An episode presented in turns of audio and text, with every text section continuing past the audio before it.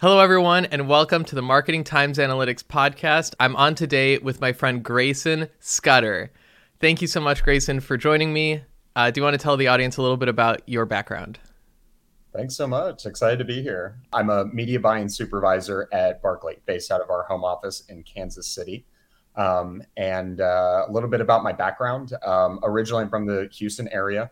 Uh, and I uh, went to school in Mississippi. Uh, so graduated from Millsaps College with a degree in communications and in Spanish. Um, and then uh, my senior year, I was fortunate enough to do an internship at a real life ad agency. And uh, uh, shortly after graduation, they ended up hiring me on and brought me on board as a marketing solutions coordinator. Um, you know, coordinating the marketing solutions with the best of them, and and from there, just kind of rose up and um, uh, got a couple of promotions, and uh, then uh, was able to make the jump over to Barkley. Wanted to uh, work with a, a, little bit of a bigger agency and things like that, and I've been here ever since. So, uh, thanks so much for having me on.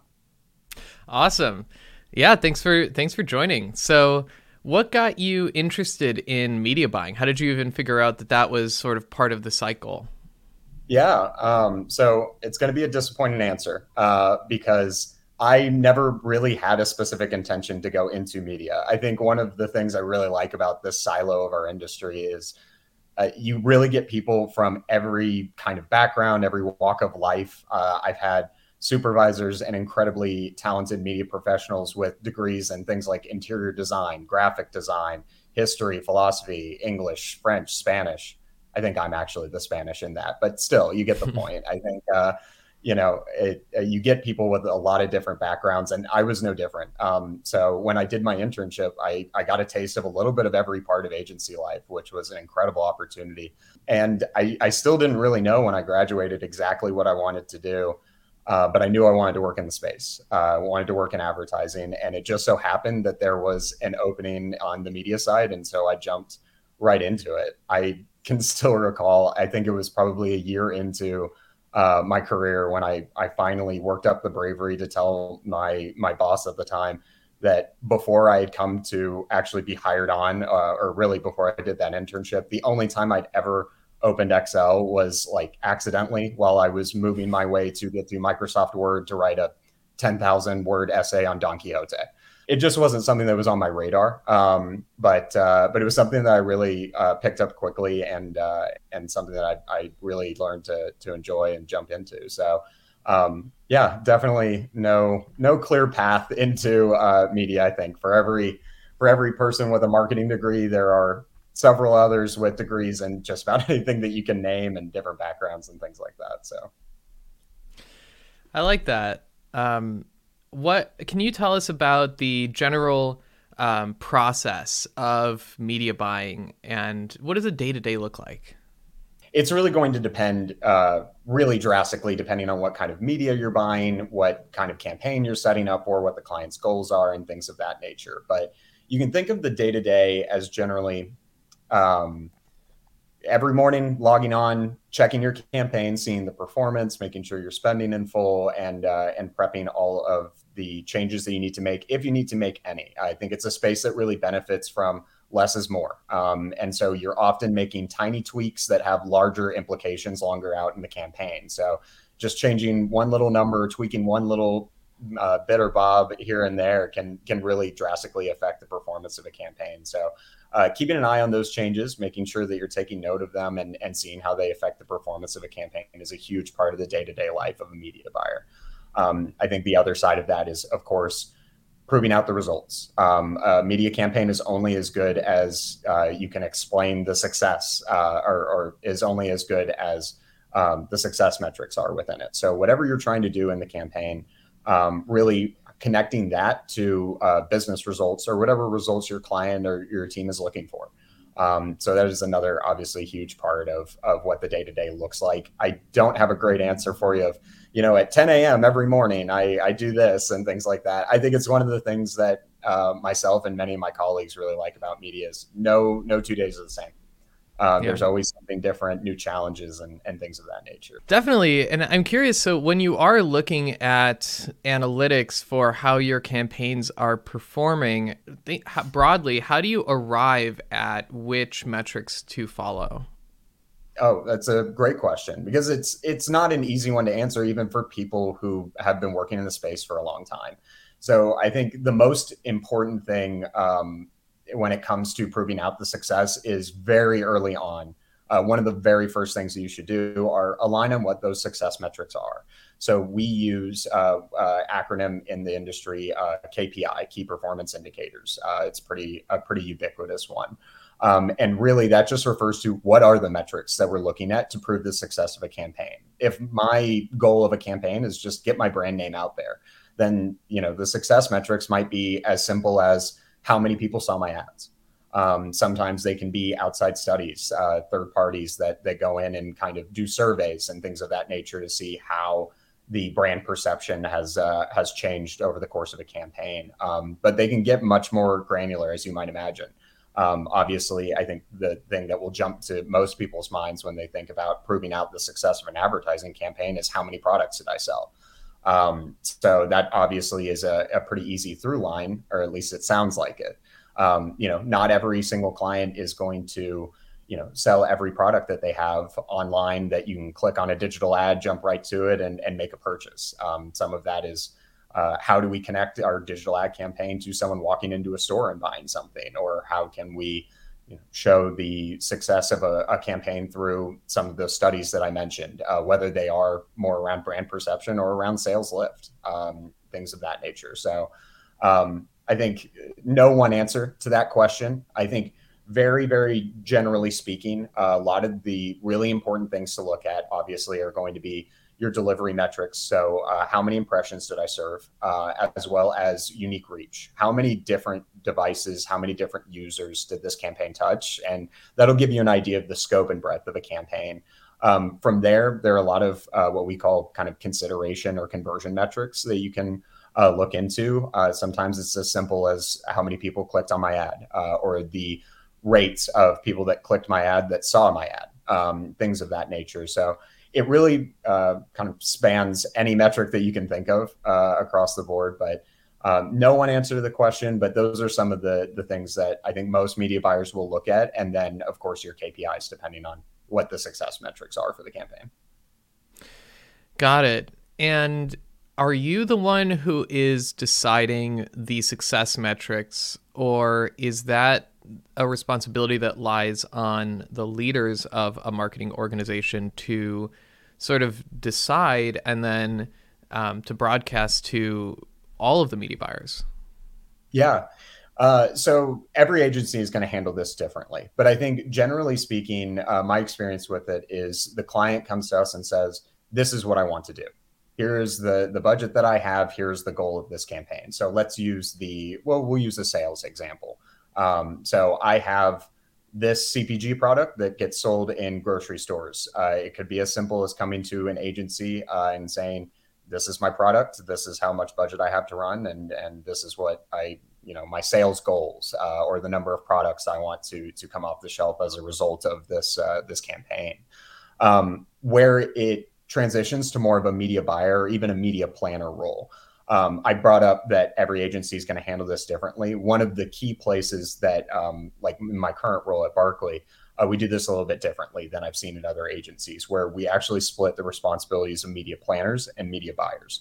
Um, so the planning team is more responsible for identifying those media channels where our audience is going to be. They're helping to identify those consumers and things of that nature, and they have obviously a, a pretty large say in where the campaign's going to run, and and that helps to dictate what those success metrics are. Um, obviously, you know, it, it's a very complicated space. Uh, sometimes we just make up acronyms just to see if anyone's paying attention. Um, and there really are a, an incredible number of terms and, and different things that uh, most people coming in, even marketing professionals have been in the space for years, just aren't familiar with.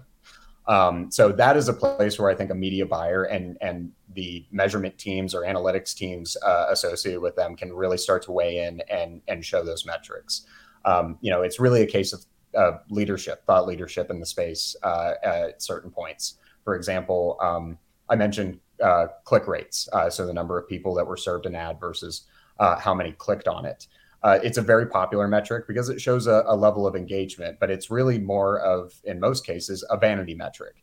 It, it is a big number that that makes uh, a lot of business leaders feel really good about their campaigns, but it doesn't necessarily mean that it it drove results. You know, a click is not a sale, for example. So um, that is a case where you know if a, a, client says I want to do you know sell this amount of product or or do this amount of money in sales, um, and our KPI is going to be CTR, uh, click through rate, then that is a case where as a media buyer I I often see that we can step in and say, well, that's great. And we can report out on that. We can drive that. But really, if you want to tie this back to your business goals, here's the metric we would look at. Here are the conversions, things of that nature. So it uh, it often is a mix of both. A, a, lot of that depends on the rapport with the client and their willingness to to work with the team and and understand exactly how to prove out the success, uh, both within their own walls as well as between the agency and their client.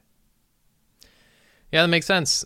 Have you ever experienced ad fraud or a lot of engagement that just is not converting? How do you Definitely. how do you identify, solve for that? How do you deal with it? Yeah. Um, it's something very ubiquitous in the space, and it's probably going to get worse before it gets better, as as obviously uh, technology and the internet continue to to grow at such a crazy pace. Um, I have been very fortunate that I I have not had a, a lot of experience with IVT or, or any kind of invalid traffic, and the real reason for that is because ad verification providers have become so ubiquitous in the space. Uh, it's something that I've always leveraged uh, at at the agencies that I've worked with in the past. So, uh, fortunately, I do always have, or I have in the past had kind of a uh, safety net uh, and uh, a way to be able to check that and dynamically uh, shift away from things that that are showing uh, lower performance or a lot of invalid traffic.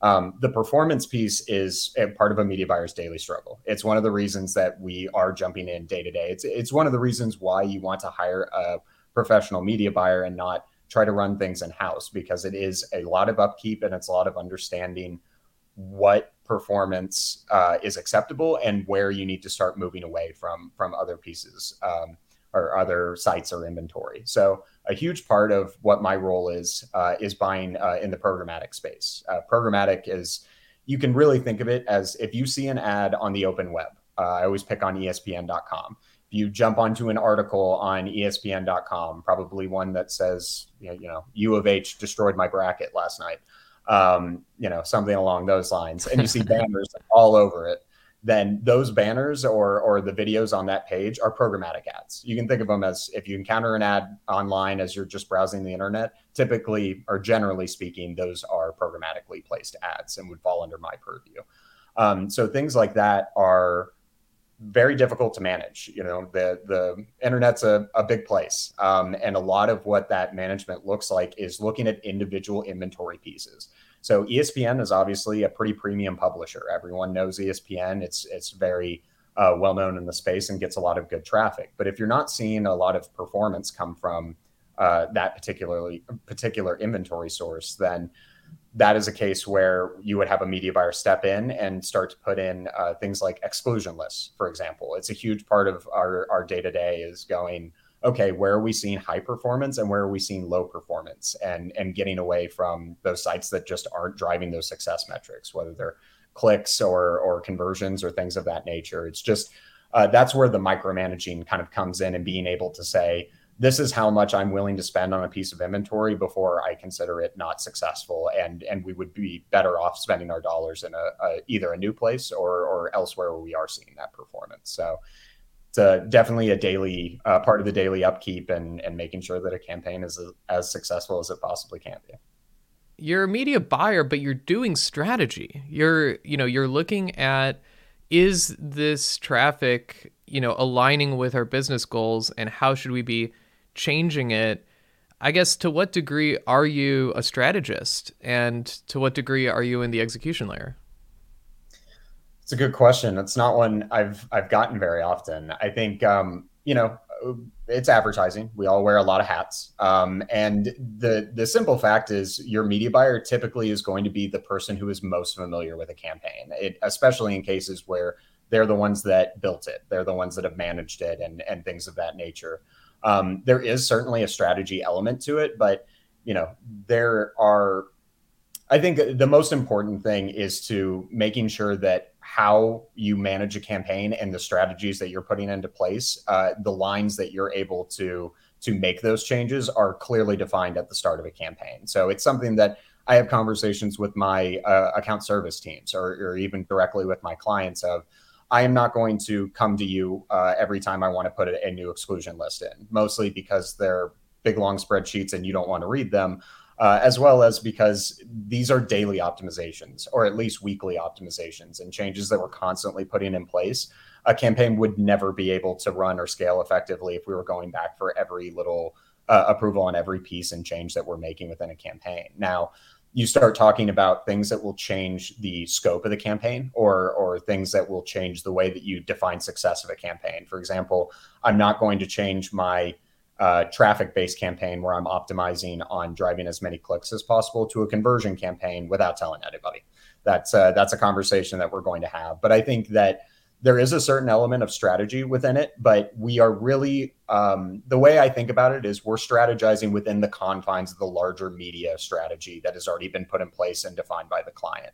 Um, obviously, there's going to be a little bit of wiggle room, and, and changes can often happen on campaigns, but it's really a matter of where does my role stop and where does the role of the larger team and, and the agency or the media entity as a whole uh, come into place and, and start to bring in the client on some of those decisions. Got it. So you're really focusing on putting the you know ad copy into the platform. You're actually creating the campaign. You're putting in the budget and um, you know launching it. You're, you know you're pressing the go button, and then you're monitoring. You're making adjustments. You're you're tweaking, optimizing, and um, a lot of it you you know there is a lot of ownership over the the nuances of execution um, mm-hmm. And then when it comes to strategy, that's when you are coming back to the greater team and aligning on you know bigger changes that may need to happen. Yeah, right? absolutely. Yeah, yeah, definitely. Um, at least for my space, I should call out digital media buyer. Digital being in all caps and bolded, um, because that is really it's a completely different beast than, uh, for example, uh, television or or billboard, radio, any of the traditional media and things like that. There are really a lot of different processes there, but that is uh, more or less kind of what our our role is within the space, definitely. Yeah, it's funny. I'm on the direct marketing team, so mm-hmm. I have a very different uh, understanding of media buying, where it's it's like you're you're talking about relationships with print shops, with paper suppliers, with planning, mm-hmm. printing. There's a totally different set of tools that are used. It's very old school, nothing like digital. Um, and I think that the cool thing about digital marketing is how quickly you can change things. When you're sure. talking about traditional tactics, it's not geared for micro optimizations and tweaks mm-hmm. and take this keyword. Like you want to make one change in direct mail, you're going to have to do it in three months. That's right. as soon as you can really make a big change. So uh, unless you have like programmatic and th- there's sort of sorts of retrofitting of modern technology in these older sure. tactics but it's it's definitely has that legacy slowness you know. I'm curious so when you're looking at your the process of digital marketing how do you think it will evolve in the future? What kind of tools do you think that you'll have you know in five ten years from now that maybe don't even exist today I think over the next five to 10 years, you're going to see AI start to really increase in the space. It's going to grow uh, in size and scope. And I think where you're going to see a change in the priority of, of agencies, uh, media shops, and things like that is going to be finding the people who are not just understanding of the media, know what the metrics mean, know how to to translate all of that into uh, into layman's terms, for example. Um, but you're going to find people are uh, looking for agencies will be looking for people that really understand how these AI work. They understand the algorithms. They understand how a user might be targeted, whereas another is not, and and being able to define those things and set those parameters in place. A lot of that is happening today, uh, but I think you'll see that continue to get more, much more prevalent in the space as the technology continues to grow. Um, And uh, I do say I do want to say um, I don't think, uh, and this is based on a lot of articles that I've read, a lot of that doom and gloom uh, that is out in the media right now. Um, I don't think we're ever going to see media buying or media planning, for example, go away.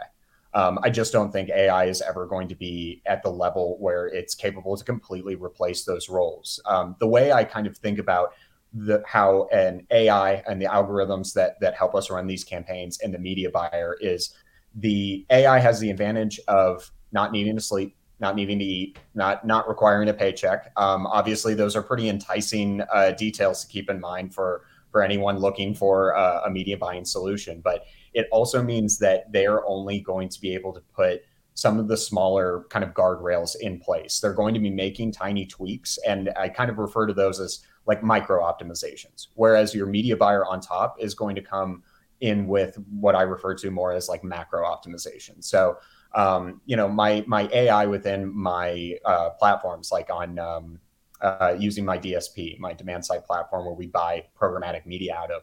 Um, my AI might be able to say, "Hey, we're seeing lower performance on this uh, particular site. Uh, we're seeing poor poor performance on my U of H article on ESPN," and uh, and so it will lower the bid factor for that that's where you can have a media buyer come in, look at the data and say, actually, we're not going to see this pickup. We've already served X amount of impressions. We're not seeing the results come on top of that. I want to exclude it entirely and making some of those judgment calls. Um, I also think that, you know, selfishly, maybe because I'm in, uh, been working in the space for, for some time and, and I, I think it's the human element that, that it really comes through. There is a certain amount of, as much as there's data and analytics, there's a little bit of mass psychology involved with uh, with buying programmatic media or, or really any kind of digital media as well. And sometimes there are judgment calls that that you need to make uh, that you know can't necessarily prove out with data and analytics, but you know are are the right things to do based on historical experience, anecdotes, what have you. Um, but I just don't think that AI is going to be able to get to that point um, where you're going to be able to replace that human element entirely, especially not over the next five to ten years. Um, so, a little bit of uh, a little bit thinking ahead and and what the future might hold. But I uh, I guess if you had to sum it up in one line, I think it'll be a lot like today, but a lot smarter too, uh, with a lot more technology and and ways to prove out the the data and analytics and and prove the the success of a campaign in new and and uh, exciting ways. I love that. Can I tell you about how I see the future playing out for media buying? I wish you would. Do I need to get the tinfoil hat again? I've got it right. Oh yeah. Here. I don't grab you grab your tinfoil hat. I got mine right here. There Turn you go. On. Okay.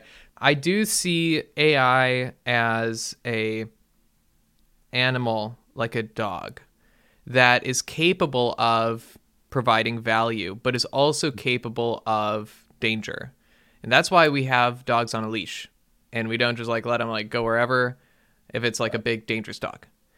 And I think that AI will always have a leash where it will have to maybe ask you for uh, to do something big or you know you let it do the little things but then mm-hmm. when it comes to something bigger something that could hurt something it has a leash where you have the ability you have a little bit of leverage over it mm-hmm. and i think that it will be like it will have its own autonomy to a certain degree and you will be able to guide it and say you know more of this less of that sure. and i think that the one piece I, I also think that execution is going to be very very targeted i think mm-hmm. that it's possible that it will be a one-to-one because of the scale that ai can think at sure. when you think about like currently it's all people and people we can't grasp thousands of different motivations and demographic sure. combinations we need it to be simple so we simplify audiences and you know some some businesses it's like two three uh, three key audiences and then like 3 million people falling into those three audiences sure and so it's better than it was the spray and pray, where it would be one message to everybody. But right. now it's it's like it's slightly better, but I think that it will be like an order of magnitude or multiple orders of magnitude more personalized in the future. Mm-hmm. It's possible that AI can generate an image, creative, copy sure. launch it for a, every zip code. Mm. Every single one can have its own, and or or every household, depending on the level of geofencing you can do, geotargeting. Sure. And it can it can understand the data about all of those different regions whether it's weather, whether it's interests, whatever it is, it can suck up all mm-hmm. the data and actually process it. And that's something that we just can't really do without having some kind of a model, like a, a very advanced AI model. So sure. I think that's going to be a big uh, impact um, and change to the way we buy media. And I'll pause there. What I'm curious what your thoughts are. I I think that's you're hitting the nail on the head with a lot of how media is is going to evolve because that's a lot of the way that it's bought today. I, there are a lot of articles, a lot of thought leadership around don't develop audiences. Put a pixel on your website, figure out who is coming to your your site or who is buying your product, and and go directly to them. One to one digital marketing is is becoming something that I think as as an industry uh, is becoming more and more of a uh, highlight something kind of that that uh, city upon a hill to to work towards um, that the industry wants to move in. I think where we're going to see a massive change in the next five to ten years alongside AI, though, is obviously you know it's it's been a hot topic. Uh, will continue to be is online privacy. Um, it's something that will is ongoing right now with some of the the news media and, and things that are coming out. Um, but I think we're going to have to answer the question sooner rather than later. Is it okay for someone to be selling personal data if that someone is an AI? Is it different because it's not a person? Um, is it different that I can know your name, phone number, address, email, what have you, as long as it's not, uh, you know, Greyson managing your campaign. It's whatever AI algorithm that I'm leveraging on my platforms. And I think that's a question that the industry and heck, maybe Congress is going to have to answer sooner rather than later before we can get to that point. Because, you know, uh, you mentioned geofencing in there, for example. Look at how much the the entire advertising world was rocked by uh, iOS 14.5, that update that. Um, whenever you download a new app and open it for the first time on uh, on Apple devices, it asks you whether the app can track you um, a lot of shops lost a lot of their ability to target uh, anyone with an iPhone overnight when that update came out, and uh, and it's still something that's affecting the industry. So there are, I, I think, in a silo, um, and and watching as AI is evolving, I think you're absolutely right. But it's really those outside factors that are going to limit what we're able to do from a media perspective and and probably rightfully so i think there is going to be a push especially for smaller shops and especially for uh, anyone buying outside of the walled gardens, uh, the walled gardens meaning you know um, uh, companies or or media entities that have personal first party data on users um, and do not allow any data out um, from that. Uh, so Facebook is the classic example, or I should say Meta.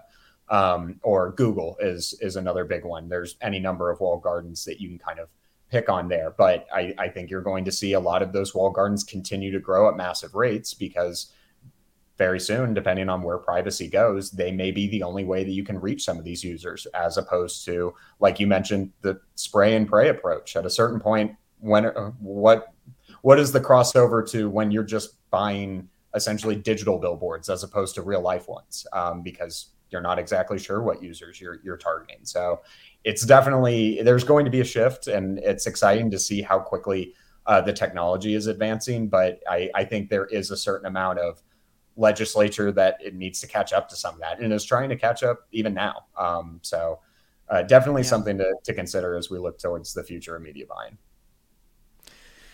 I love that. And I, I think privacy is such an interesting question in this new world where AI can understand individuals in an anonymized way. Like, mm-hmm it can give everybody an anonymized code and nobody knows the code and the encryption key besides the AI. So it right. doesn't have any PII where you know who the person is. So it can have this sort of omniscient ability mm-hmm. uh, and, and perspective over all the individuals you can market to that we can't have, uh, you know, because they're inside walled gardens, because the fidelity of the data is often not that uh, precise. You know, mm-hmm. we're, we're always told with the data that we're buying, it's accurate at a high level. But, right. you know, if you ask, hey, what about my data? You want to give me my data and see how good it is? They're like, uh, you know, we prefer not to give a specific right. example.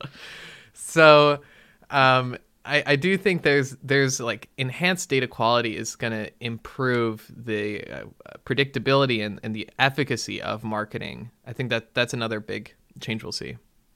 I, I think you're absolutely right. Um, I don't have a link handy, but uh, one of my favorite exercises for anyone listening, I, I insist that you Google this because it's a great time.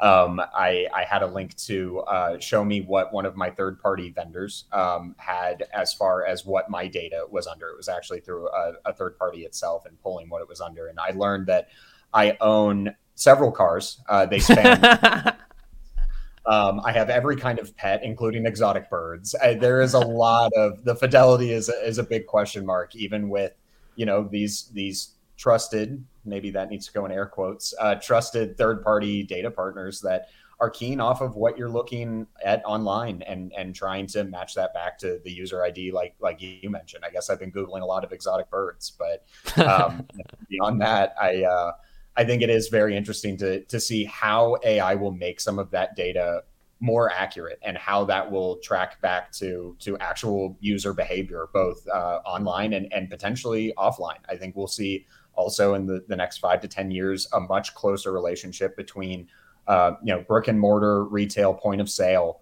um, uh, metrics and data points and connecting those back, attributing those to, to digital campaigns and user IDs online. And, and I think there's going to be a, a big change in that space is we're able to connect those dots a little bit more.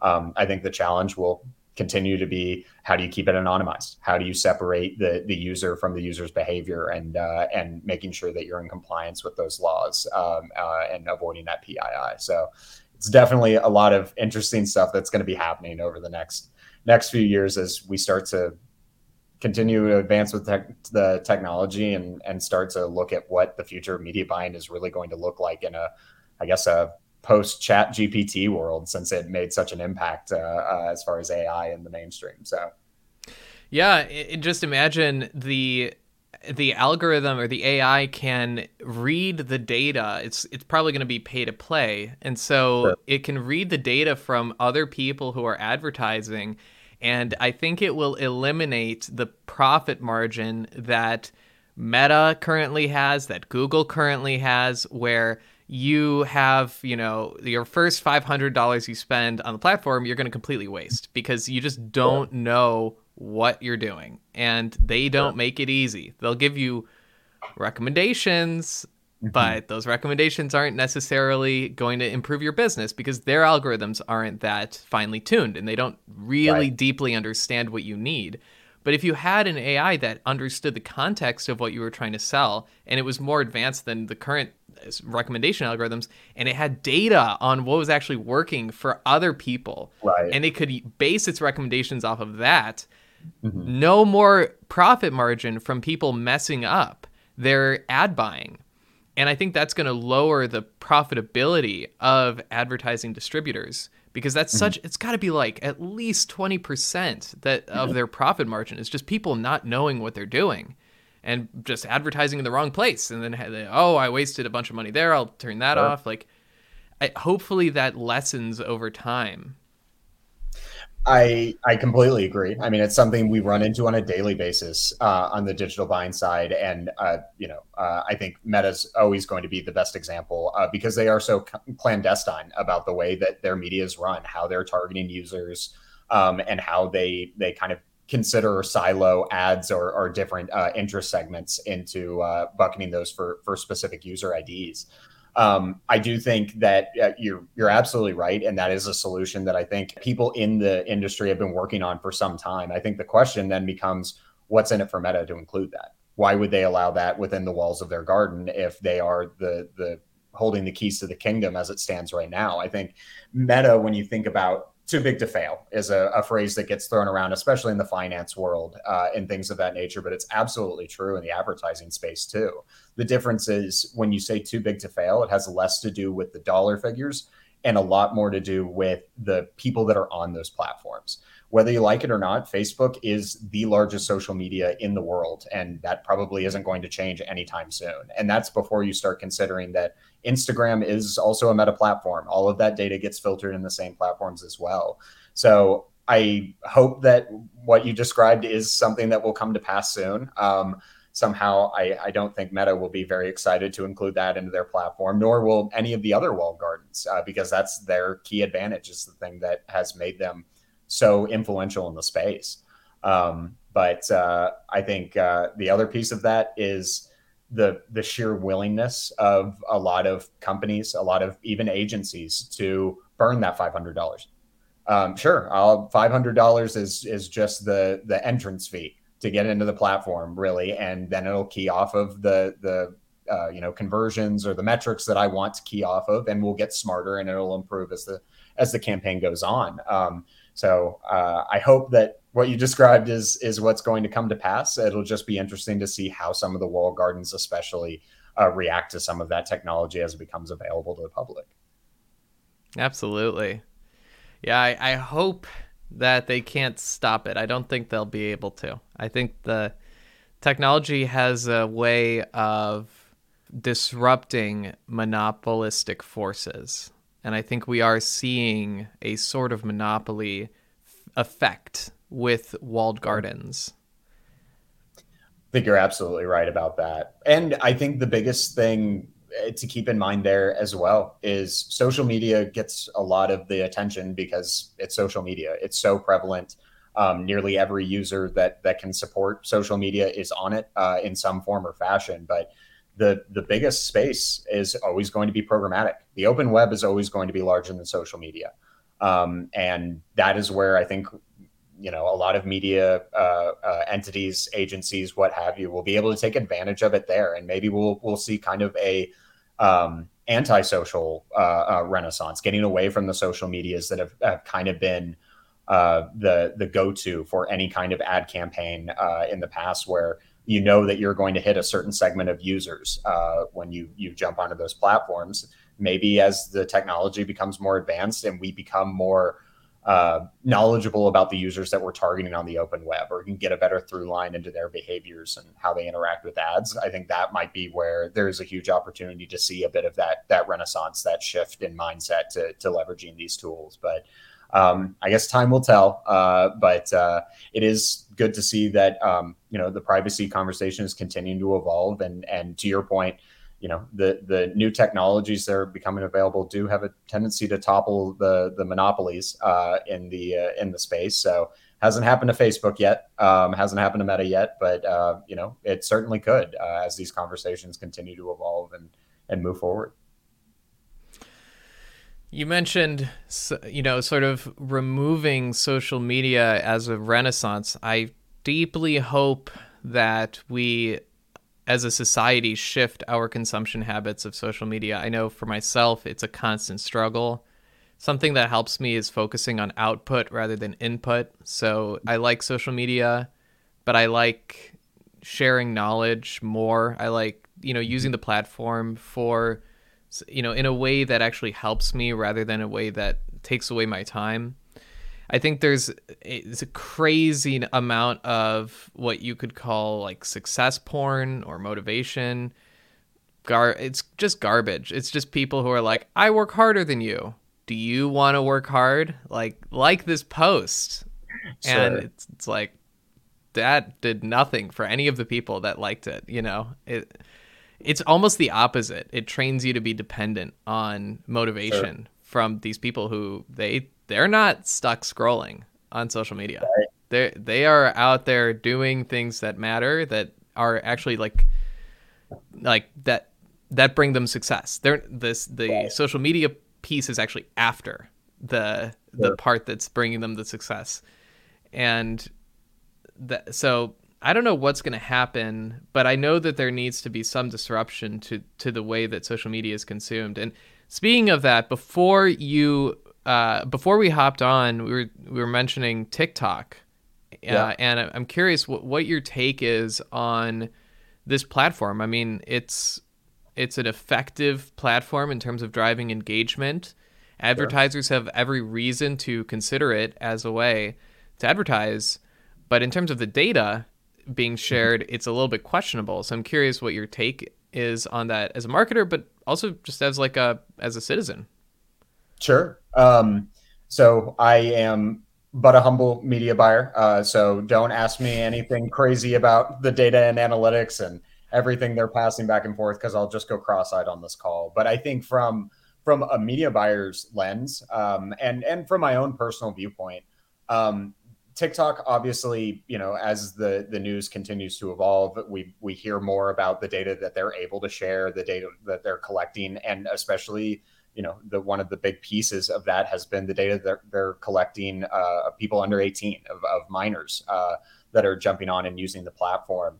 Um, obviously a lot of negativity there. There is uh, a lot of data that's being collected in a way that really probably is not very uh, straightforward is not very uh, transparent and uh, and they're you know in some cases making a profit on on users that are just unaware um, that that that is what's going on um, but I think the challenge with TikTok is you could levy that same argument against almost any social media that exists today.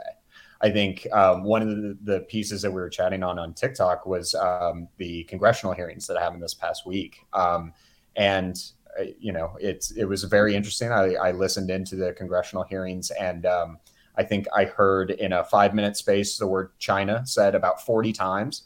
Uh, and I think if TikTok's an American company like a Meta, then maybe this is a different conversation because you could really levy the same uh, uh, kind of critiques or or things of that nature against any social media that is based in the states. I think now that we have a social media that is based out of a foreign entity, um, it becomes a very different conversation for American advertisers, or at least for American politics as it stands. Um, so I, I think there's, you know, it, it's a twofold answer. Obviously, I, I feel strongly that um, privacy should be respected and it, it should always be, you know, clearly communicated how that data is going to be used. And if you're going to sell data, if you're going to leverage that for advertising, you have to make users aware of that. Um, and if they still want to move forward, they don't mind you using their data, great. But you need to do the due diligence and and you know follow the law, follow uh, just good moral practice uh, and uh, and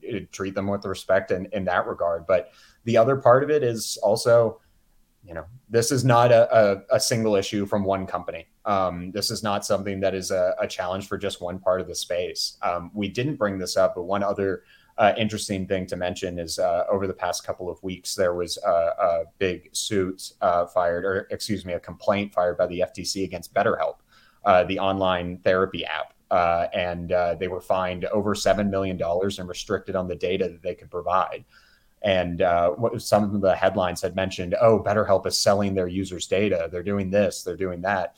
It wasn't the reality of the situation. When you dug in, they did is take user data that they had collected uh, from from users that had opted into the platform and handed it over to media partners and said, "Go target people that look like this." That's a fairly standard media practice to take current consumers, look at a model of what those users' behaviors are, and then go find others like them. But there's a lot of different privacy concerns that go along with that. First of all, if you're a a healthcare uh, uh, service like a BetterHelp is, there are much much more strict laws that go into that. You're you're almost talking HIPAA as much as you are talking any kind of privacy law within advertising. But um, also, you know, there are safe ways and and anonymous ways to translate that data over that not everyone is following in the space. Social media is just as guilty as as a BetterHelp or as any other advertiser or media company that that leverages data in that way. There's just a respectful and, and proper way to to go about that. And uh, if the companies aren't following that procedure, then they deserve to to be fined or I, maybe in TikTok's case be banned, uh, since that is what's being thrown around with these congressional hearings. So um, certainly a lot to think about. But if uh, if TikTok is guilty, I think you can you can punish them for it. But there are a lot of other companies that you could punish for the same thing. So I, I would like to see that be a little bit more universal in the space, at least from a citizen perspective. So media buyer will probably regret saying that out loud, but uh, it's worth uh, it's worth throwing out there. There is a respectful way to, to go about it. Yeah, th- there's a inverse set of motivations between yourself and, and myself as a citizen versus as a marketer because you benefit tremendously from data that is um, that that tells you sort of what somebody's motivations are, what they're going to do, what they're interested in. These are the creepiest kinds of data that there is. The creepier, the more effective it tends to be, and that's not that's not good from a motivation setup perspective because you, you basically have an industry that is vying for more and more data, more predictive data. Right. And, you know, at what point does the technology for marketing become the technology for a minority report sort of situation where you're no longer predicting a buy, you're predicting a crime? I mean, how different really is it? You know, if if I could see somebody bought a shovel and some duct tape, you know, right. and I have a way to put them in an audience that is like ready, not ready to buy, but ready to commit a crime. I mean, I could just see that. We, we're, we're so close to it. We already have all of the paths built.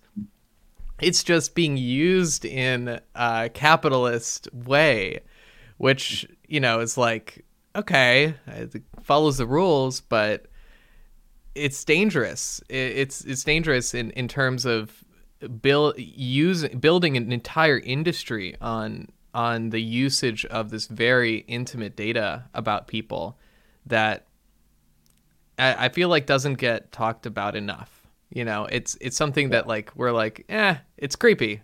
You know, so we, we don't really talk about it. sure, I it's a good point. I think uh, there's a couple of things that go into that um, because obviously it's something that uh, uh, from a media perspective we deal with constantly when it when it comes to targeting audiences both from planning and buying perspective you know that falls very squarely into our our kind of realm and and our purview. Um, and I, I think about it in two ways. I think the first thing is the sheer volume of data there are so many different data points. And i mentioned my third party audience uh, provider that that thinks i own 19 cars and my exotic bird. Um, i uh, you know that data is there's so many different data points throughout the web that so much of it gets buried. And so much of or so little of it i should say is actually tied back to your name for example.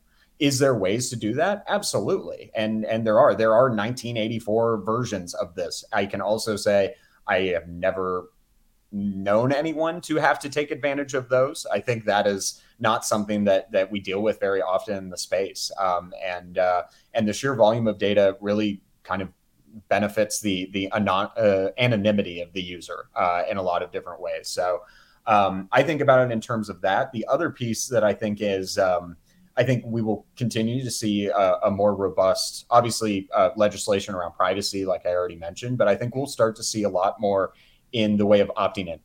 I think you're going to start to see users that are are able to opt in, even uh, maybe in different degrees. Maybe I'm comfortable with you using my um, you know anonymous data that shows that I googled my exotic birds or maybe it will will be a another layer where yes you can use my name my my phone number my email address what have you um, you know there are uh, certainly aspects to to the space and to being able to target individual users that that sound very very scary especially outside looking in. And i think you make a good point about you know a lot of those pieces are already in place for us to be able to to target users. But i mentioned that um, you know media is is one part mass psychology and it's a pretty big part. You are talking to masses. Vol- the digital campaigns are volume campaigns almost in every case. You know, when I'm placing a programmatic campaign, I'm assuming that I'm going to serve at least hundreds of thousands of impressions, uh, hundreds of thousands of ads, if not millions. Um, and I'm not evaluating every single user or every single segment that is within that. That is just not something, it doesn't benefit me. It doesn't benefit our, our client or ultimately the success of the campaign. So there's certainly concerns around privacy. Uh, and and keeping users' data private and making sure they can they're only communicating what they're comfortable communicating. Um, but at the same time, I think it's something to keep in mind. Media buyers don't care that your name is associated with certain browsing habits. It doesn't matter that you're on my email list, for example. I don't I don't really care that your email is associated with this user action. All I care about is making sure that I'm putting relevant ads in front of the right audience. One thing that uh, we didn't chat on yet, but I think is worth uh, uh, talking about is waste. Ad waste is obviously a very big topic in the space, uh, uh, in media and, and, and, advertising in general. Um, but one thing that I always think about with waste is and only the only time an ad is completely wasted, the only time I consider it a, a complete uh, a miss or something along those lines is if a user is physically incapable of taking advantage of whatever you're promoting. Uh, for example, if I am serving an ad to someone in New Zealand for a car wash down the street from me in Kansas City, that is a wasted ad. No one's, he's not going to, he or she is not going to take advantage of that ad uh, or that offer or what have you. But the way I think about digital advertising is again that mass psychology. It's it's a matter of not necessarily getting someone to buy in that moment. It is a matter of I want you to think of this brand name or this product the next time you need it. So it's not necessarily I want you to go take this action and I need you to to go do this uh, right in the moment when you see an ad. It's really just keeping that brand name in mind, keeping that product name in mind, and hopefully you do take an action in that moment. But if you don't, that's still a valuable ad to me. That's just adding on to your familiarity with whatever we're, we're whatever messaging we're trying to get across. Um, so I do think that's also worth bringing up as far as the privacy conversation goes. Of the media buyers and and the people behind the ads that are are um, you know uh, placing them and and making sure that they're in front of you at the right place at the right time aren't necessarily concerned with who you are and you making a purchase right in this moment because that the campaigns are typically long running projects. Obviously there are going to be other examples of, of things that are much more targeted much more specific. If i had a billion dollar mansion that I had to sell, maybe I'm just getting a copy of the yellow pages and we're going to start in there. I don't think that I using mass mass media, uh, digital media campaign is probably going to effectively hit the few people that could afford my billion dollar mansion. Um, but you know, uh, as a whole, for for most users or most people off the street, I think that is something to keep in mind whenever you're you're considering digital media. Is you are one of many, many millions, uh, or at least thousands, in almost every digital ad campaign. And it's not something that is uh, a one to one piece of media, like I think it gets talked about when privacy uh, comes up in, in different conversations. Yeah, that's that's really powerful. Um, I'm curious how that will evolve, but definitely agree that from a from the uh, prospect's perspective, mm. it seems more individualized than it really is, at least in the current yeah. state.